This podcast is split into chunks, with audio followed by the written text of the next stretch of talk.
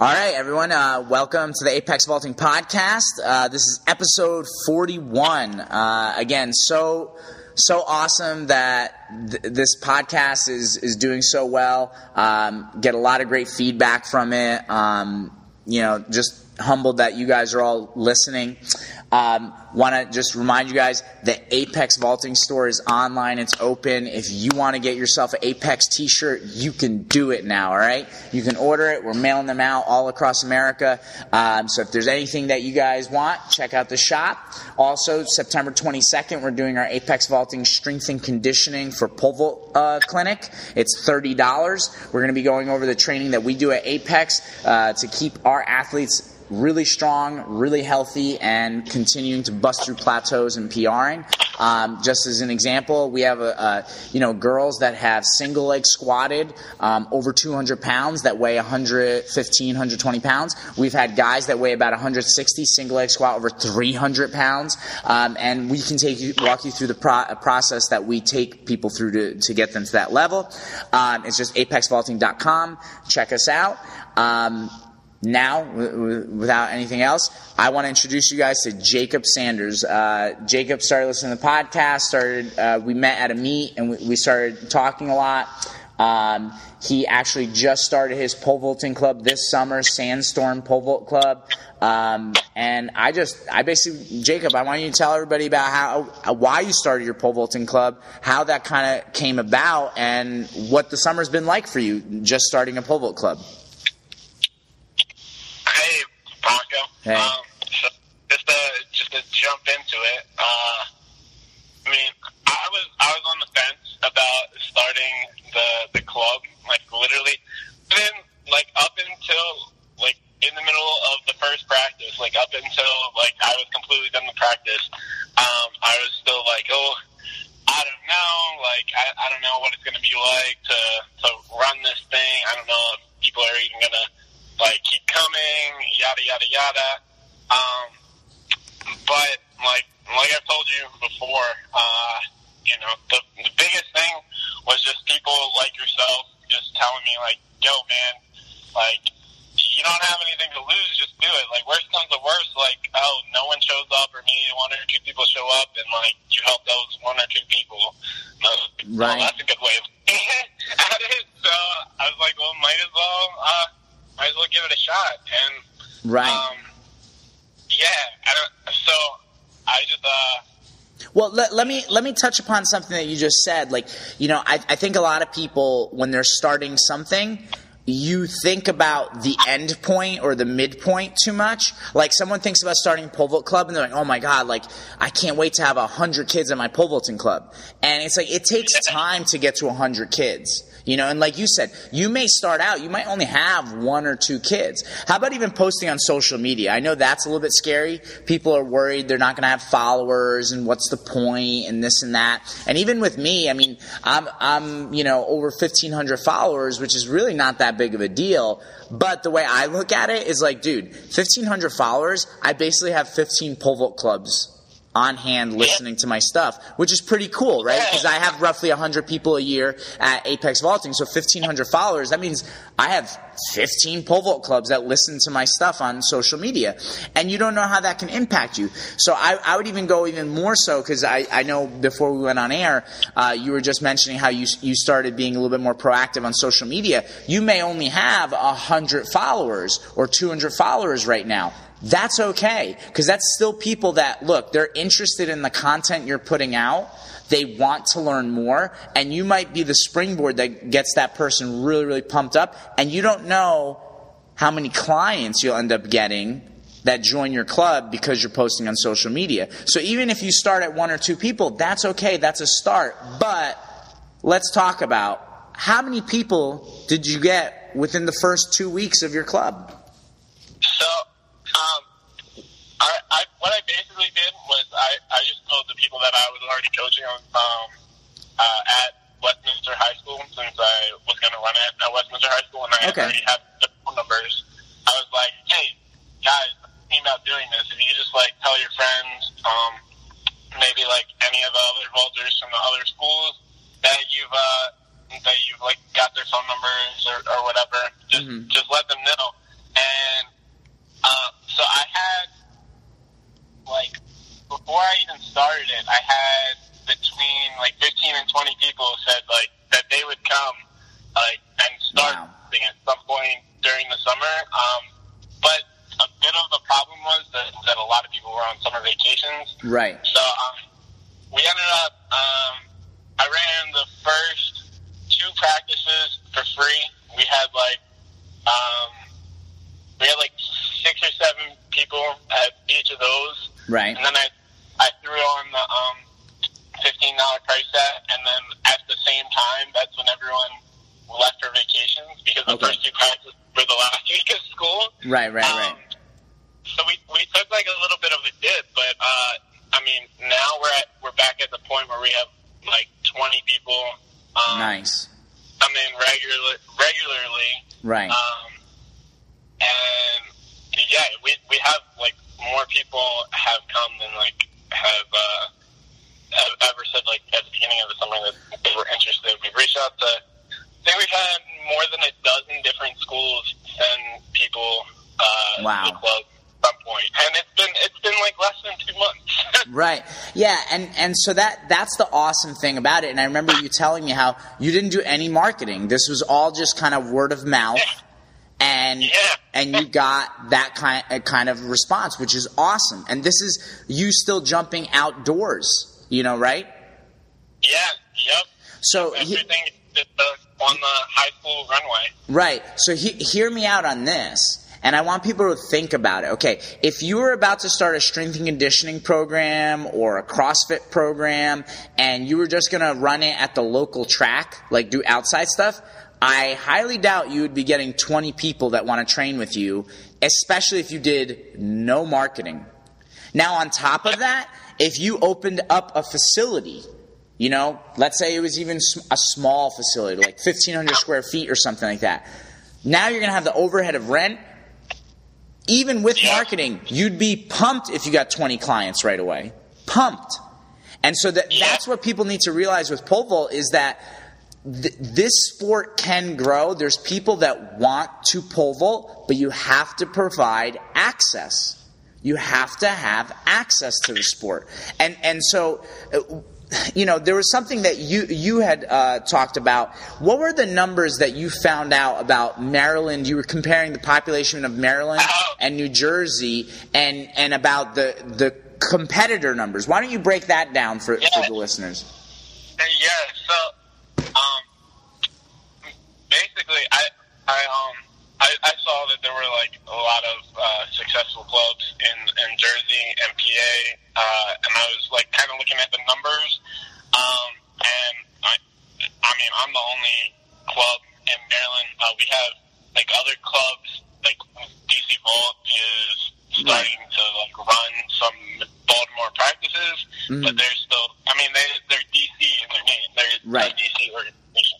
Right, but, right, right. Um, uh, yeah, uh, and, and I also noticed that like um, our state record was like pitiful compared to like to, compared to the other states. Right. Um, like I, I Well, what at, what are the state records?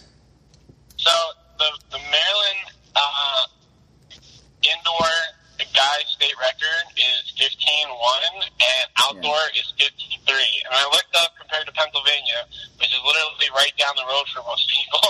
Right. And fifteen three would have gotten would have ranked seventh in just twenty eighteen for Pennsylvania. Yeah, yeah. And that's like the all I mean, in New Jersey, to be fair, I mean, in New Jersey this year, if you jumped 15 6, you would have won states. You know what I mean? So 15 Yeah. is still a good jump. But yeah, as far as records, like all time best, I mean, even Jersey, I mean, PA just had their first 17 foot high school boy. New Jersey's state record is 17 4 and a quarter or half, if I, if I remember correctly. Um, yeah, so I mean, and what, what's the girl? Do you know the girls' record in Maryland? Uh, girls, uh, thir- uh, 13, That's a good record. It was, uh, yeah, it was actually, um, Olivia Gruver. I think she's, like, killing it in the, in the Yeah, yeah. Yeah, she's a, she's a she's a DC Vault girl. I remember her. Yeah, she yeah she she did really well at, at Kentucky with Toby Stevenson. Yeah. Um, Yeah. But um, but but anyway, so you, you see that there's a need. You know, there's like nothing down in Maryland. But g- go over the population numbers because you had told me the yeah. population comparison between New Jersey and Maryland, Yeah. and then the participation numbers because that's a really I think big big Yeah. indicator. those, those numbers that, that I sent you before were basically it was like Maryland has a population of like six million and it's uh, like nine million population for New Jersey. Right. Um, so yeah, that's about like fifty percent higher. Mhm. But um, and then I looked into the, like the high school vault numbers. Maryland has uh, maybe about five hundred, and um, Jersey has over a thousand, which is a lot Wow. more than fifty percent higher. Right, right. That's double. That's double. It's it's it, so yeah. okay. And then and then you looked at hundred meter numbers, right? And what was Oh, that? Yeah, yeah. Um, and I, I forget the exact numbers, but uh, it was it was like 35, 40 percent higher um, for a hundred meter population. Right, so it didn't double. The 100 meter numbers didn't double for Jersey participation. Yeah. But in the pole vault, we doubled. And like you said, I think that really shows that in Jersey, we've grown the sport of pole vault. Because of the clubs that are in New Jersey and near New Jersey, you know, there's a lot more participation. And so we literally are growing the sport in New Jersey. I mean, in New Jersey, Yeah. you have Vault Factory, my club, Apex Vaulting, and then Vertical Adventures, which is in the south. But then near New, the New Jersey border, we have Vertical Assault and Philly Jumps Club. So, and then Yeah. and the New York border near us is Flying Circus. So there's six potential clubs that kids could be going to, which allows access. Like, I mean, this was something that I kind of on somebody's post recently. I think it was yesterday. Brian Mondschein posted something, and we started talking about just the sport in general. And he brought up a, a, a you know a very good point. Uh, you know, Brian said that look in a lot of other sports they're more accessible, which is absolutely true. Think about it. If you want to play basketball. Dude, you don't even have to join anything to play basketball. You go buy yourself a basketball, you can find a basketball court to shoot some hoops at. But the problem with our sport is accessibility. And just by having these pole vaulting clubs, we have a larger demographic of, of high school kids competing in the sport. So for people out there listening who are, you know, love vault and they're like, man, what, you know, I, I wish there was more access. If you want to, if you really love the sport, because I, I always hear from people who are like, man, I wish I could still be doing it. Man, I wish I was still involved. There's opportunity. You can open up a club where you live. And I, I would obviously always suggest to start small. Like you're doing, Jacob. It's super smart. You started at the high school you were tra- uh, coaching out of. That you know, you asked for permission. They allowed you to start the club. And now, I mean, like you just told me um, that you're thinking about even finding an indoor spot for this year, right? Uh, yeah, yeah, because I mean, looking at the numbers, if there's uh, 500 high school vaulters in the state, and there's no like, there's no uh, Right. place for them to train. Like it, get, it gets pretty cold and snowy uh, in Yeah. Maryland. I mean, we're, Well- we're, we're south of Jersey, but but still, uh, Right, well, and- you still to train. Yeah, well, and, and think about that. Right now, you have 20 kids and you're outdoors. You go indoors when people have a real necessity. They have to go indoors to train. That's how they, maybe that's what gets them into your club. But once they get your training, then they fall in love with it and they train year round. You know, so, I mean, Yeah. look, that, that's kind of how it works. You know, it's like you, you have to, pr- the initial value that a pole vaulting club brings before it's even coaching is just access to poles and access to pit. And that's like, that's another thing that I kind of want to bring up, Jacob, is like, uh, you know, we're at really the beginning stages of this. I mean, pole vault has been around forever, but as far as growing the sport, we're at the beginning stages. Right now, I think more, more and more pole vault coaches have to realize your biggest, biggest value right now, flat out, the reason people are coming to you is because you have a pit and because you have poles. Now, Yep. if you And can add, if- you right, and and and if you can add value to that, that raises the game, and that's so important, you know. And that, that's why even like the social media that I do, I'm trying to put content out there in the hopes that I'm helping people develop their programs. Because I think if you have a process, that just really, really helps you so much more. Because I've heard from a lot of people that, you know, a lot of times it's, it's just like open gym time at, at some clubs, which is fine. I think there's a need for that. I think there's some people they're not really looking to get coached much. They just want to jump. But if you want to have something year round, then you have to have more value.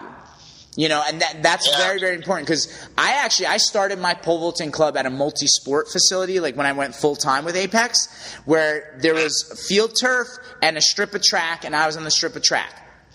And what was really interesting about that place, again, it's in northern New Jersey, so we get we have snowy winters and stuff. Um, when it was wintertime, that place was rocking. It was packed. I mean, it had to be about a 20,000 square foot facility, so you can imagine how big it was. Place was packed. There was constantly soccer, baseball, lacrosse, field hockey, all that stuff was going on in there. And in the winter months, it was packed. I was literally the only person in the building year round.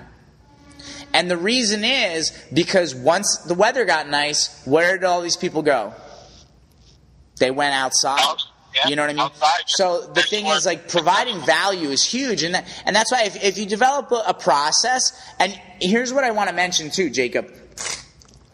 I think too many people, I think, might be afraid to start their own pole vaulting club because they're like, I don't know if I know enough, right? Yeah. That's that that that might be the thing, and I think a lot of people are putting out information uh, uh out there in the pole vault community where they make it seem like you have to be a physics professor to coach the pole vault. And look, last time I checked, uh, you know, um, oh my goodness, what's his name? Who, who's that famous scientist? Do you know who I'm talking about? Um, goodness, I, I can't remember now. It starts with a T. I'm no, I know, I know. I'm looking it up. I, it's in my head. I can see his face. Um, Famous scientist starts with a T. oh, a last name, yeah. Neil deGrasse Tyson, right? like, okay. Neil deGrasse Tyson is not coaching pole vault, guys. Okay? Uh, people like Joe Dial coach pole vaulting. Like, yeah. you don't have to be a scientist to coach pole vaulting, you know? And, like, look, I, I would say that you're in the early stages uh, uh, of your pole vault coaching career. Would that be fair, Jacob? Uh, yeah. I mean, this is this would be um, maybe like my fourth year. Okay. Um, awesome. So yeah. For, fourth year coaching, you know, you're, you're you're really starting to build up now. You just started a club. I mean, didn't you tell me the other day you had a girl that was just kind of starting out and she jumped 10-6 from a five? Yeah, yeah. Wow, that guys, that's crazy. So Jacob, who's only been coaching four years, already got a girl jumping 10-6 from a five. Here's yeah. the scary thing: is I, I listen. I think coaches are so valuable. We provide a tremendous value, but if we're really being honest, right? Even novice coaches can get kids to jump high because you need the right athlete right? Good athletes will jump higher, you know? And here's the thing the more clubs that open up, the more very good competitive jumpers we will have in this sport. You know, so for me, it's like I, I see this as such such a big thing. One, if you provide access to people, that's already huge. Now you develop a process, that's even better. You're gonna have your your vaulters will progress faster. But now, one, I think so many people who love this sport that want this to be their life. They love pole vaulting. You can go out and start a club today and start your journey of building a business where you could be involved with this sport for as long as you like.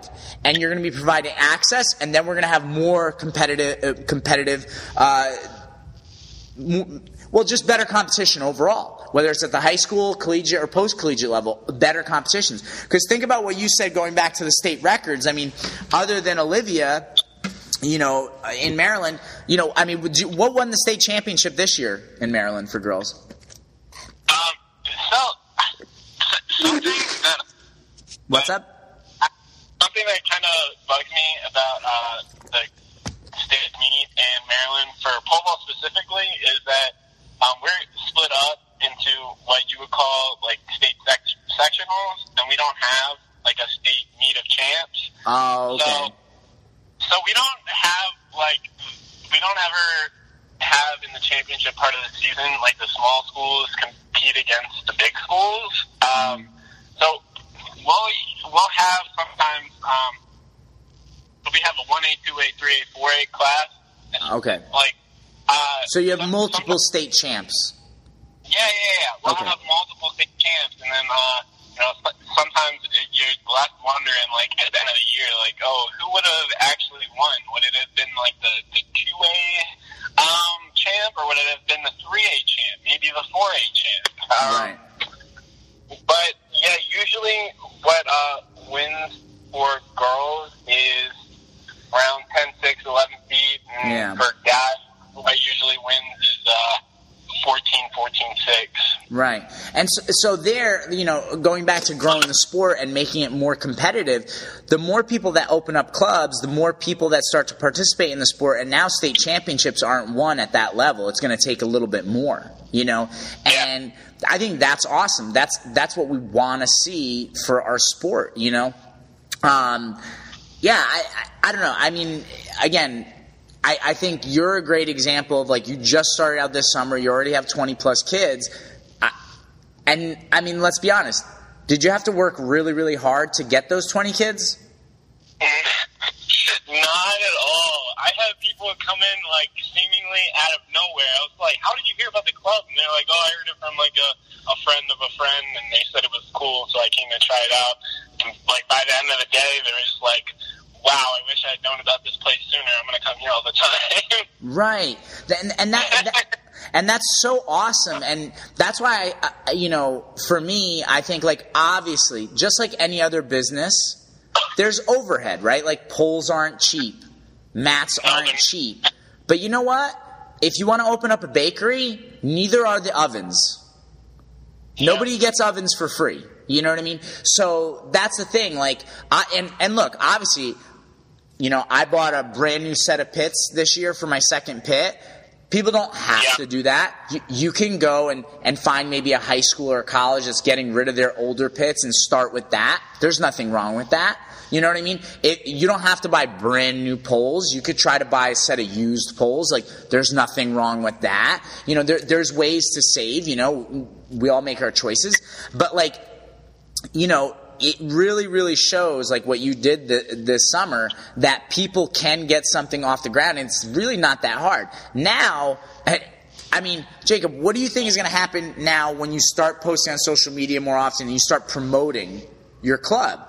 I mean, it's not gonna. You're not gonna get less people. You're gonna get more, right? Um, yeah. yeah. So I, I don't know. I just go ahead. Oh, I, I was gonna say, I, I like, I, I didn't even really even spread the word or like say that we were actually gonna do the the club until like the last week of school. Like after after the track season was like done and gone, I can only imagine how much faster the word of mouth would spread around like during actual track season. Yeah, no, exactly. Because then at that point, and here, here's something that I, I think is really, really important. And and look, I don't begrudge anybody for doing anything. I, I think anything you want to do is cool, right? There are the coaches that charge for attending meets. That's totally okay. I do think you get into trouble when if you do have a big club and you have 15 kids at the meet and three guys pay and the rest don't. I don't know what you do in that situation. Do you just ignore the other kids? I have no idea. Um, I, but for me, I would suggest go to as many meets as possible as a coach because that makes your club more visible and it shows your value.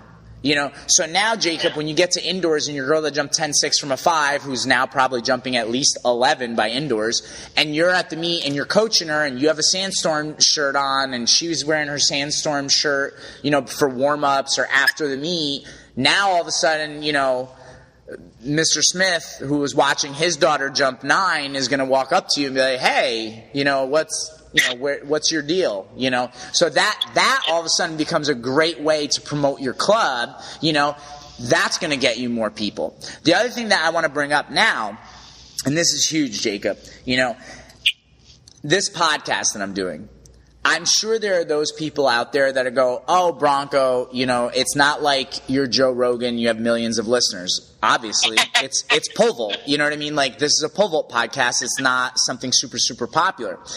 Um, yeah. I mean, look, I, I would say if you want to look at an accurate gauge of how many fans of pole vault there are, look no further than the the Instagram, uh, the pole vault Instagram uh, groups. Like I wouldn't look so much at um, certain professional vaulters and their following because you're going to have some international followers. Plus, I'm like if we're being completely honest, some of the female pole vaulters.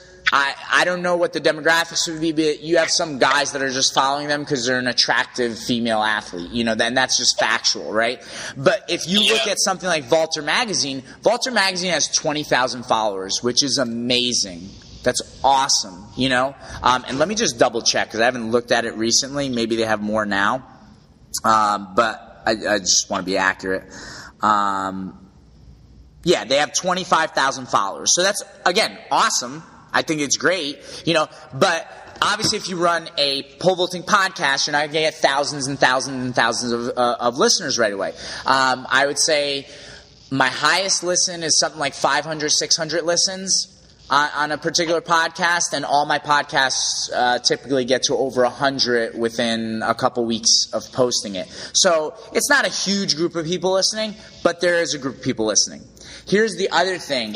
Yeah, I don't make money off the podcast, right? But, Jacob, you're a perfect example. You listen to the podcast. Because you listen to the podcast, you started a pole vaulting club where now you have 20, 20 plus vaulters. Then on top of it, you and a vaulter came up to my meet in New Jersey to the Northeast Pole Vault Club Championships, which yeah. I think you guys had a blast, right? Yeah, I, yeah, man. I mean, exactly. You got uh, you got basically paying customers from uh, four hours away from you because of your podcast. Right. Yeah. So and and. and so that's the thing. Even though this podcast, I can't say I make money off this podcast. I, I kind of do. You know what I mean? And and again, I know there's going to be the people listening out here that are, oh, you, it's for the love of the sport, blah blah blah. Listen, I I literally love this sport. Okay, I I was a volunteer coach at Ramapo College. Um, up until the point that I coached my first national championship with Craig Van Leeuwen, right? So I'd coached there for years for free. However, guys, the other part of the thing that we have to be really, really true about this is I've seen so many people walk away from this sport because they can't make a living off of it. You know?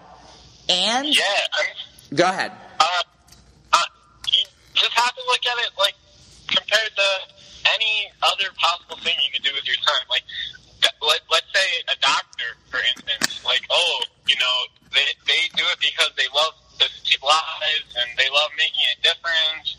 Um, you know that that should be enough. No, uh, they also get paid um, sometimes hundreds of thousands or millions of dollars per year, well, and they're getting do something they love. Right, right. I mean, yeah, those doctors do all that. They care about their their patients. You know, they want to save lives, but they have to be compensated for it. You know what I mean? Yeah. And, and look, I, I think looking at other sports, right? It's like you know how you know a sport is healthy when you see somebody on the Forbes list that's in the top ten from your sport. I mean, other than Usain Bolt the last few years, who he's an outlier in our sport. He's the only track guy on that Forbes list. Everybody else is from other sports. You know what I mean? And and so, you know, I think if there's people actually making money off of this sport, that means our sport is healthy, right? And the thing is, you know, and this was tough medicine what I'm about to tell you, Jacob. I remember one year I was at the Reno Pole Vault Summit, and for those of you who don't know, Rick Baggett is a very good pole vault coach. He's on the West Coast.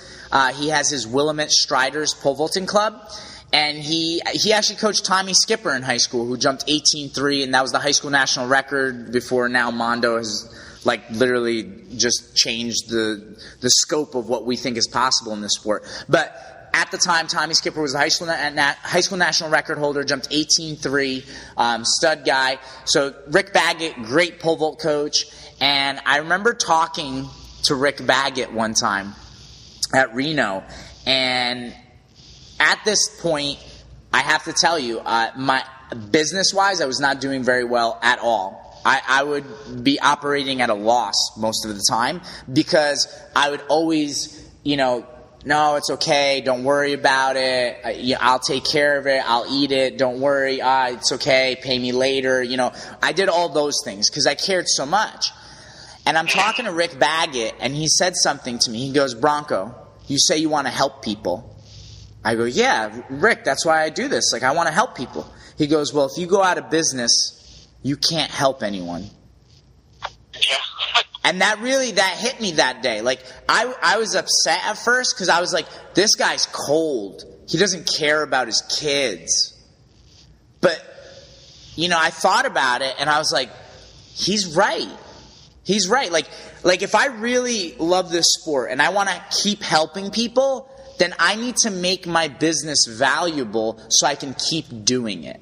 You know, and in fact, I thought about this, you know, Jacob, is like, I want to make my business so valuable that I can have the ability to hire people. Now, I have people that work a little part time for me here and there. You know, they cover like one day a week and such. And I do have Andrew who does the Saturdays, and I have a certain deal with him, and he's he's doing well. Like you know, I gave him a, a 80-20 split, and he he's making almost fifteen thousand a year just coaching Saturdays. But it's like you know I want to get to the point where this business is valuable enough that I could really pay people to do things, you know, whether it's coaching, run the business aspect of it, do paperwork, what, whatever it is, you know.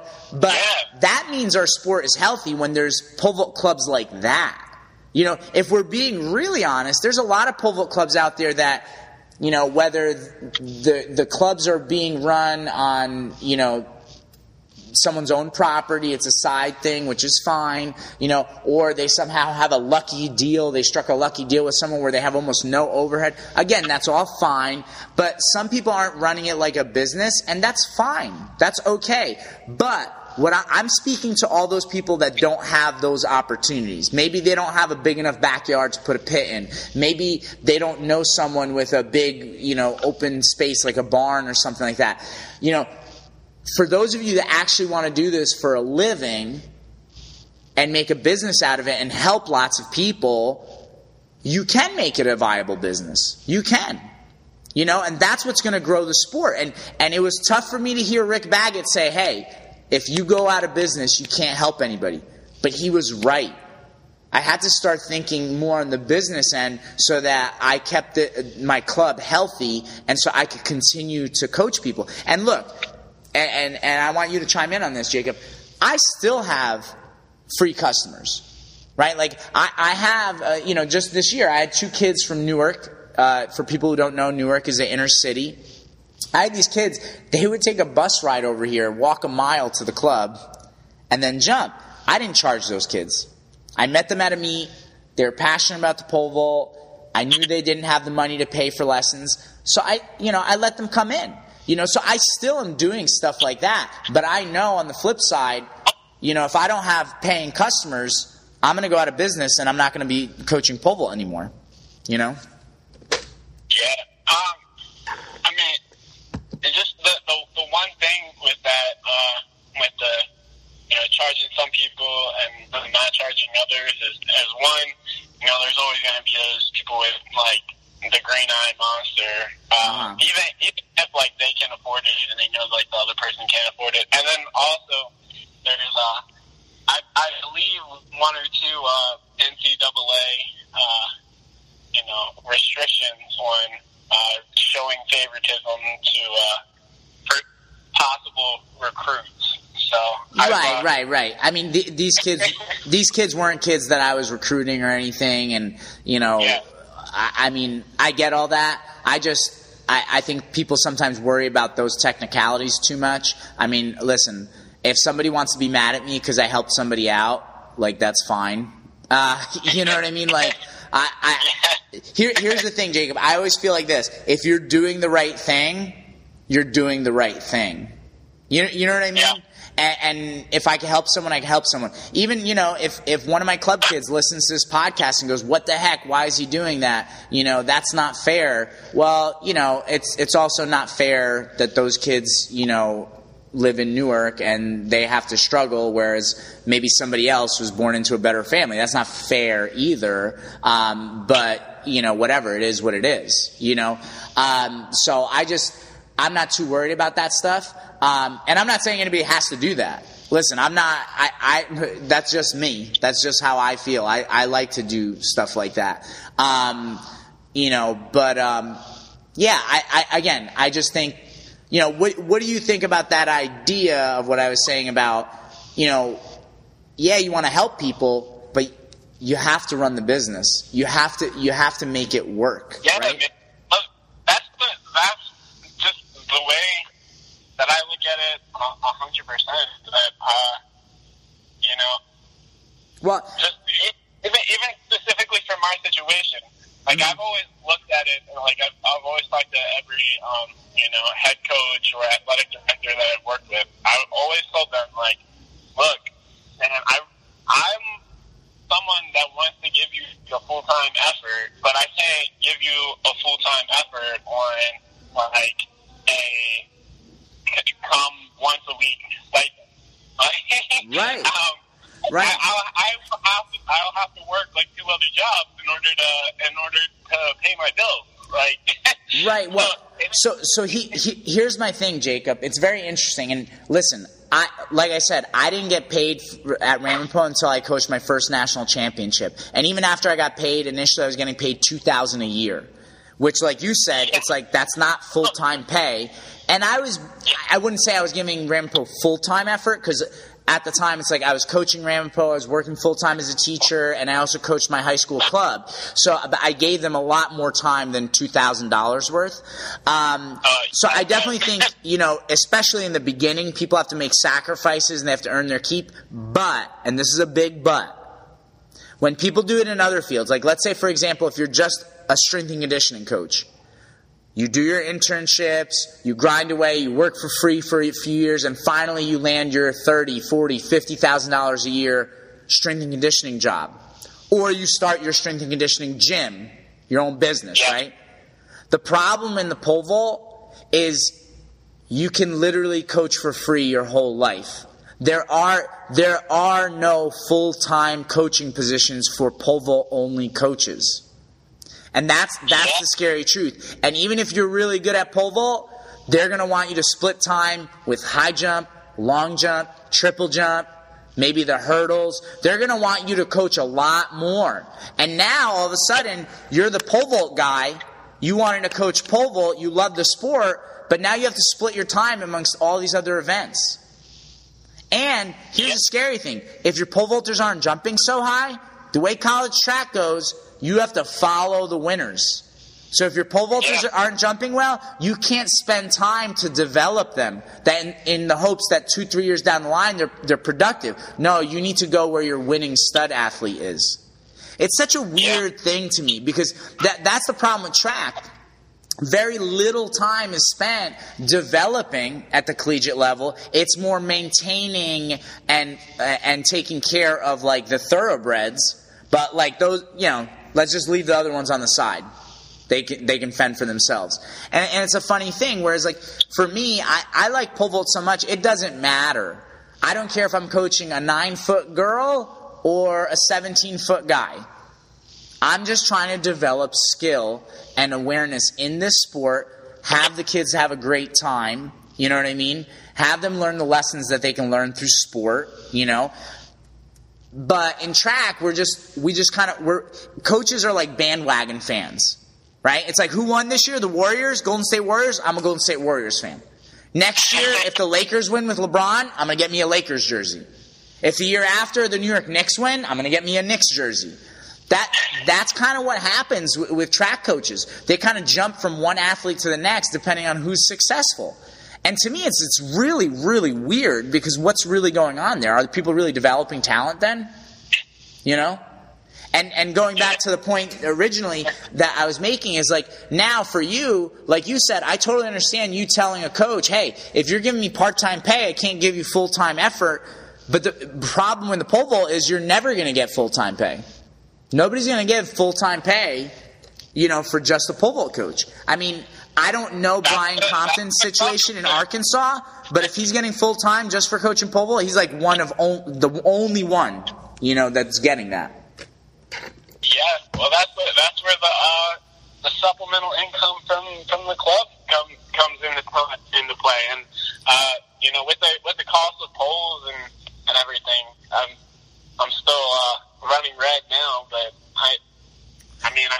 I know in a few years, like I can just I can look at all the other clubs, such as like your club. Yeah. I, I I know that you know It's there is a possible. market for- Yeah. and yeah, it, it'll eventually be a thing that I can uh, I can give a full time effort to, um, and you know that's that's what I want to do. I don't want to like I don't want to end up like oh working this one job and then this other job, and then like using that to To pay for your your passion. to work for free at the like in the polo world. Like no, I'd rather just find a solution to where I can give all my time towards being the best polo coach that I can be for uh, you know my athletes.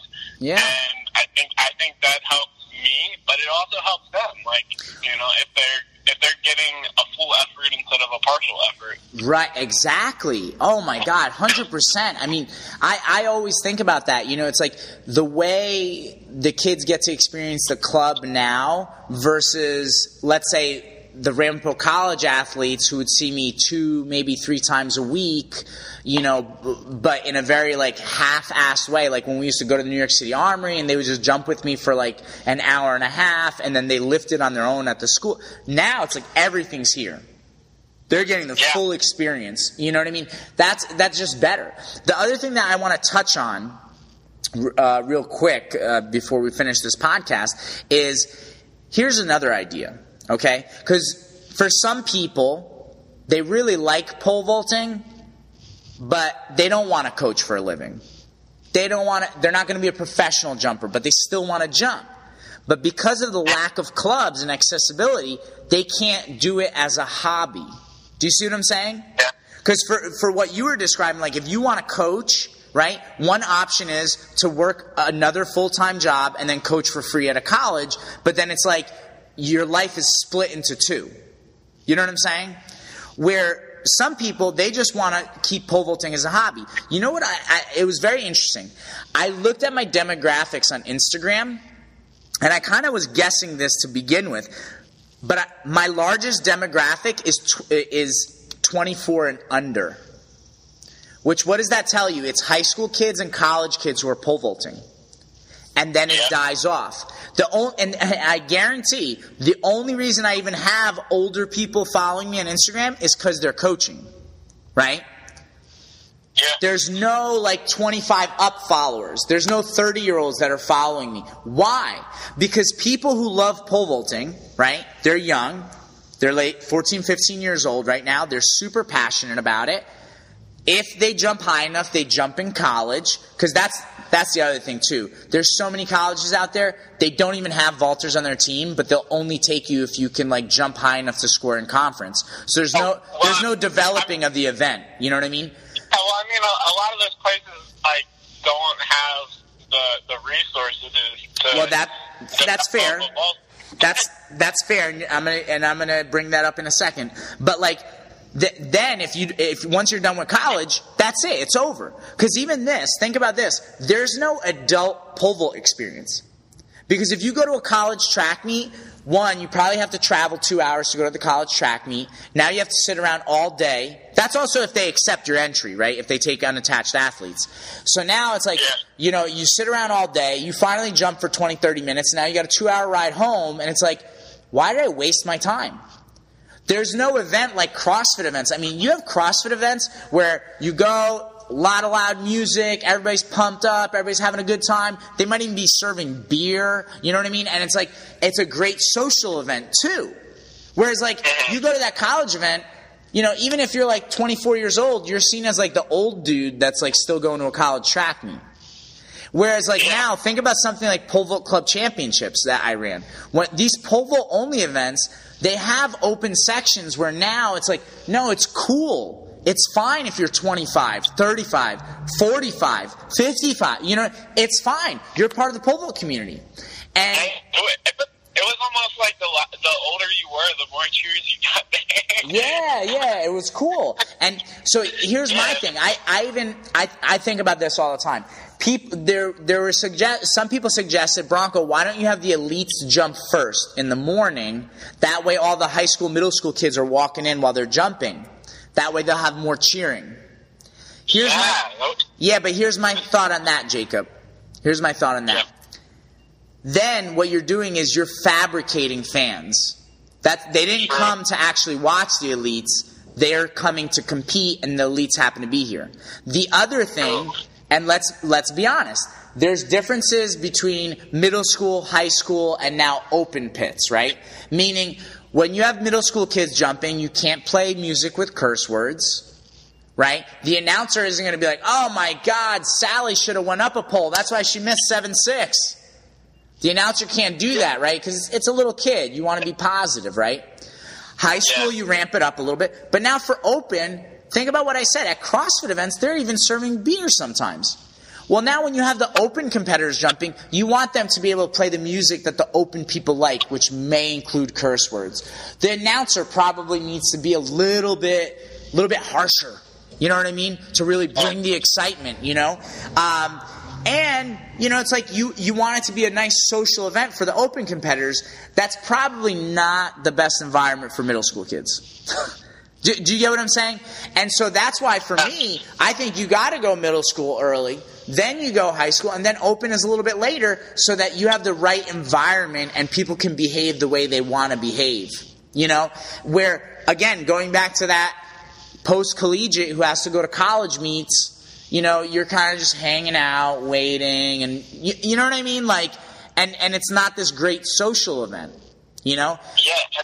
And that's why that's why we're losing people. You know what I mean? That that 15 year old kid that loved pole vault, once they're 23, 24, they move on. They go do CrossFit. You know what I mean? They pick up a different hobby. They don't want to just go to a college meet. They don't want to jump at a high school club. You have to mix it up. It's got to be a little bit different. We have to look at, at, at what those differences are. I mean, what, what do you think? Oh, I, I was going to say, um, fabricating fans, like, is, is so true that, like, you can't, like, force or trick someone into, um, like, well, I, I learned, learned this, like, through doing the sales stuff. Um, like, you can't trick or force someone into a sale. You basically, like, uh, and that's kind of what that is by, like, putting the open before the, the high school and middle schoolers. It's like Right. forcing them, tricking them to watch. You have to make sure that, like, they. I'm sorry, you bro- you broke up there. What was that? Oh, I was saying that you had to make sure that like the experience or product or whatever is valuable enough that they actually want it, not Right. that they're kind of tricked or forced into it because it just happens to be like scheduled at the right time. Right, right, exactly. I look, I, I, I agree. I agree. I'll, I'll even, uh, you know, and again, looking at bigger picture, I, I had mentioned on on Facebook on this thread, you know, look, even you know, talking about the sport as a whole, if we look at numbers. I remember Katerina Stefanidi being on the podcast, and she said in Europe they were starting to get concerned that track was not as popular. Now, again, I don't know what they did, but I mean, look, Euro champs were a success because they had over 250,000 people spectate over the weekend. You know, those are people that bought tickets, were in the stands, that were cheering, they loved it. I don't know what they did, but they did it right. At the U.S. Championships this year, they had 23,000 spectators. That's abysmal. That's abysmal. Yeah. You know, and, and, and I made a comment. I go, you know, there's that old saying, if a tree falls in the woods and no one's de- there, does it make a noise? Well, if somebody breaks a world record and nobody's in the stands, does it matter? You know, yeah, and exciting. Right. And so the thing is, and don't listen. I think there's a lot of excitement about our sport. I think our sport, pole vault specifically, is super super exciting. You know, I, I think pole vault club championships was so, I was so pumped up. I mean that that was really really exciting day. Yeah. The thing is, people need to know that it's exciting. You need to get people into the door, you know? And people need to start thinking about that. I mean, you know, I, I just, I, I think we have to start those conversations. I think, obviously, the point of this podcast, first things first, more people need to be providing those opportunities for people to jump. And for people who tell me that they love pole vault and they want it, this to be the rest of their life, you can start a pole vaulting club. That, that is literally the groundwork for building the infrastructure for our sport to grow. We have to provide access. The other thing, and I gotta be honest, when I was younger, I never wanted to host meets. I was so caught up in coaching Jacob that I was like, man, I just, I gotta coach. That's my number one job. I don't wanna host an event. And I don't know if you noticed, like, at my event, I didn't spend a lot of time coaching. I was more being like the, the meet, meet director, but even more so than meet director, I would say meet promoter. You know, I was Yeah. making sure everybody was having a blast, making sure everybody was having a good time. If I could coach, I would coach for a little bit, but again, I was always circulating, you know, and, and, and I was excited. You know, that, that's what I felt like was important. That I showed everybody how pumped up I was about the meet. Because I think too often, you know, people say they want things, but then they get upset when they get it. Like, going back to college track meets, I can't tell you how many meet directors, they, they want a big meet, they invited all these teams, and then when they get all those teams there, the meet director looks pissed off, stressed out, and they're not pleasant to talk to. So I knew for me, I had to, I had to be pumped up. I had to be happy, and I was. That was sincere. I was like, just like when I saw, I, I keep thinking about the moment I saw the back parking lot full, and I found out there were cars around the block, you know, parked for the meet. I was like, I was pumped, you know, and so the thing is, when I, I was younger, I didn't want to put, uh, put up these events because I was too into like coaching. But the thing is, like, even putting on events, there's a lot of people that want events. Well, you just have to put them on. The other thing that I would really, really make sure people are careful with, I love seeing people jump high. And, and I definitely want the people who jump high to be happy. But, but, our sport is more about everybody else. Right? Like if you put on an event, I mean, how many 14 foot girls did I have at my meet? One. Uh, yeah, you had uh. Right, Kat Pittman. But that's one 14 foot girl. I had a lot more 9 foot girls at my meet. You know what I mean? So it's like you have to look and see, okay, what's going to make the, those people happy, the majority. And then even from a spectating standpoint, even if you're one of those high jumpers, you have to start to think, okay, how do I get more spectators? What do the spectators want out of me as a competitor? You know, because I'll tell you what, when it got down to those, those last three, four guys in the open, I thought that was exciting, man. There was a little bit back and forth lead exchange. excited to see that. Yeah, I know, I know. You guys had to leave because you came from so far, but there was a little bit back and forth exchange. There was the passing game. They played the passing game a little bit, you know, and it was exciting. And even Dan Reynolds, who um, I just did a podcast with him. He's up from the Rochester area. Um, he was talking about. He goes, you know, Branko. We drove down for the meet, and I knew who was going to be there, so I was like, ah, you know, I, I don't really have a shot at the prize money. But he goes, once the meet started, I was like, I felt good. And then he's like, I can steal this. And he's like, he got pumped up. He was jacked up to win that money. And it's like, so it's like, one, me, I go, I knew in my head, I'm like, there has to be prize money if you want to see good competition from these, these guys and gals jumping. You got to make it worth their while to perform well. And then you're going to provide the spectators with an exciting competition, which they're going to have a blast watching, you know? So it's like, that's the thing. It's like, we have to start thinking so much bigger. Uh, but again, going back to the original purpose of this podcast episode, um, one, social media, I mean, played a big part in what you're doing, Jacob. And you opened your doors, and now you got 20, 20 pole vaulters. And let me ask you this, especially for those people who are like, oh, they keep talking business. Jacob, how happy are your, your club kids? Are they loving the summer? Yeah, they they love it. They you know they don't they don't see me or um, I I brought in an, another coach to help. Um, they don't mm. see like either of us as like you know grabbing for money or whatever. I mean they they know that like all the money that they're paying is going towards poles to make their experience better. Right. Like, they don't. so there, there's, exactly. There's no reason for them to, to be looking at like, oh, why why are you like so greedy or whatever? It's, Yeah. it's not greed. It's I want to provide them a good experience, and in order to do that, I have to charge. Well, yeah, and uh, who is your guy that came up with you? Your athlete? Uh, Joey. Joey. Man, I took a picture with Joey. That kid looked like he was in Disney World when he came up to the meet. He literally looked like he was in Disney World. He was so pumped. And and you know, and that's the thing too, like I even hear from a lot of people, you know, cuz I charge spectators at the meet. You know, a lot of people are always like, "Oh, you can't charge spectators, nobody's going to pay." And it's like, dude, people were happy to pay. People were having a blast. You know, if you Uh, if you people said came just to watch. um 130, yeah, 130. that that's crazy, and they all paid. And you know, I I bet at least some of them um, realized that like the money was going towards the uh, The prize money. Yeah. Yeah, it's like that's so cool. I like like there are even some people like I know Mark especially were like, how can I contribute more to the prize? Yeah, Like, yeah.